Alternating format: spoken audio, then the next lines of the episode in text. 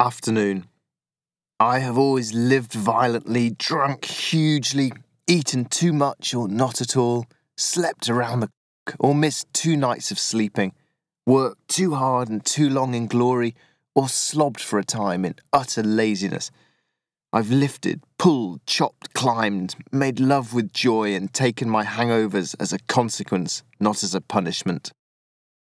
Brown grass and scrubby bush have replaced the lush fields and palm trees. It reminds me of central Mozambique. I'm annoyed at myself for thinking that. Why can't I just enjoy here as here? Too many places remind me of other places, other days on the road. My shadow marches along beside me. The way it mimics my every move irritates me. I'm grumpy. I prefer life when I have no shadow. It means there is no sun. A hot wind is blowing. I'm struggling. I have stiff legs, bruised feet, and I'm tired. I'm making no progress at all. I'm a hamster on its stupid wheel. The damn road unrolled, shimmering towards the horizon. How many roads must I walk down? I can feel the heat of the road through the soles of my shoes, through my soul. My feet are on fire. I feel every pebble, every step. I stop sit, remove my shoes. The soles have worn thin after hundreds of miles of pounding. I squeeze my feet gently. I wince. They are badly bruised. I scour the roadside rubbish for something to pad them with. At last, here is a positive side to the litter strewn across India. I find a car's inner tube, place my foot on the rubber, and draw round it. I use my tiny penknife to cut an extra layer of inner sole. Every action is accompanied by a running commentary I do not understand from the inevitable gathering of people who crowd round me. My feet still hurt, but the new insole is an improvement. A bridge spanning the river is not yet completed, so people have to wade across to reach the other side. It's odd how the mind works. My first thought, as I see all these lightly dressed Indians crossing the warm river beneath fluffy clouds, is a memory of attempting to cross a frozen river in a Siberian winter, following similarly in locals' footsteps. I was terrified of crashing through the ice into the death black water beneath. The kaleidoscope of strange mental link ups is fascinating. But once I've negotiated my way across an unbridged river, thousands of miles from home, the next time is understandably less of a surprise, less of an adventure. Perhaps I do not need to continually seek new places. Have I seen enough? Maybe there is a time to stop after all. I shove my shoes into my rucksack and begin wading through the thigh deep water. The current is gentle, the water warm, and tiny, shiny fish flash around my feet.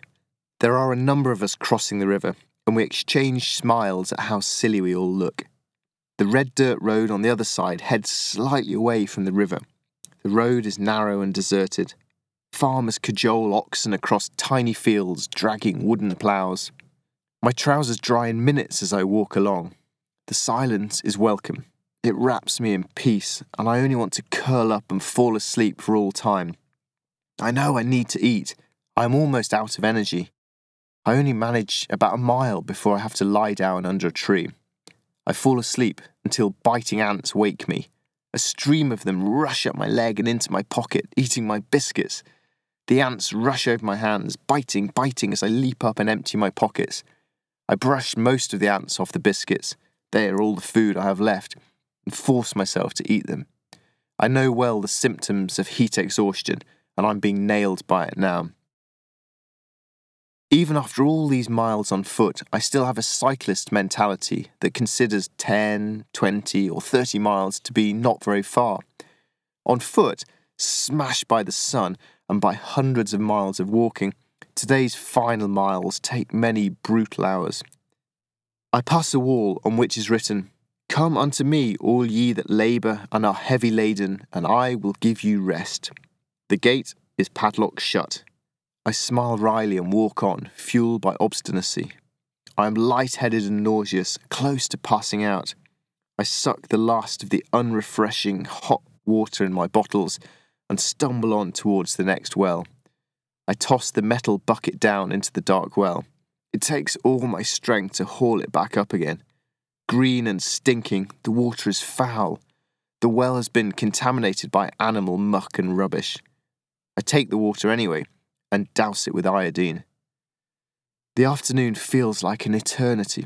A motorbike stops and offers me a lift. I decline. Then another one does. I'm so tempted. I consider cheating. Nobody would know. Just one small little ride. Just this once. Nobody would care. I think about doing the rest of the journey by public transport. It feels easy to justify. This is it. This is the pivotal moment.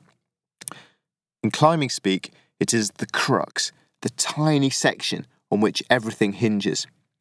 Get through this afternoon, and I can get through anything. Capitulate now, and it is all over. The rest of the journey would become irrelevant. Adventures like this depend on their purity, however artificial and contrived that is. It may mean no supplemental oxygen when climbing a mountain, no resupplies of food in the polar regions. Here, it means no lifts. I am walking across India, and therefore I must walk every step of the way, from one sea to the next. This moment will define the trip. Not only will it determine this trip, I suspect it will determine my future. Can I still do it? Or do I no longer care enough? Have I had enough? I wish I was at home. I keep walking. The arguments continue to bounce around my head. Keep going, stop, keep going. But I'm still moving, one foot in front of the other, westwards, towards the sunset, towards the end, towards home. The land is empty now. The road angles steadily upwards.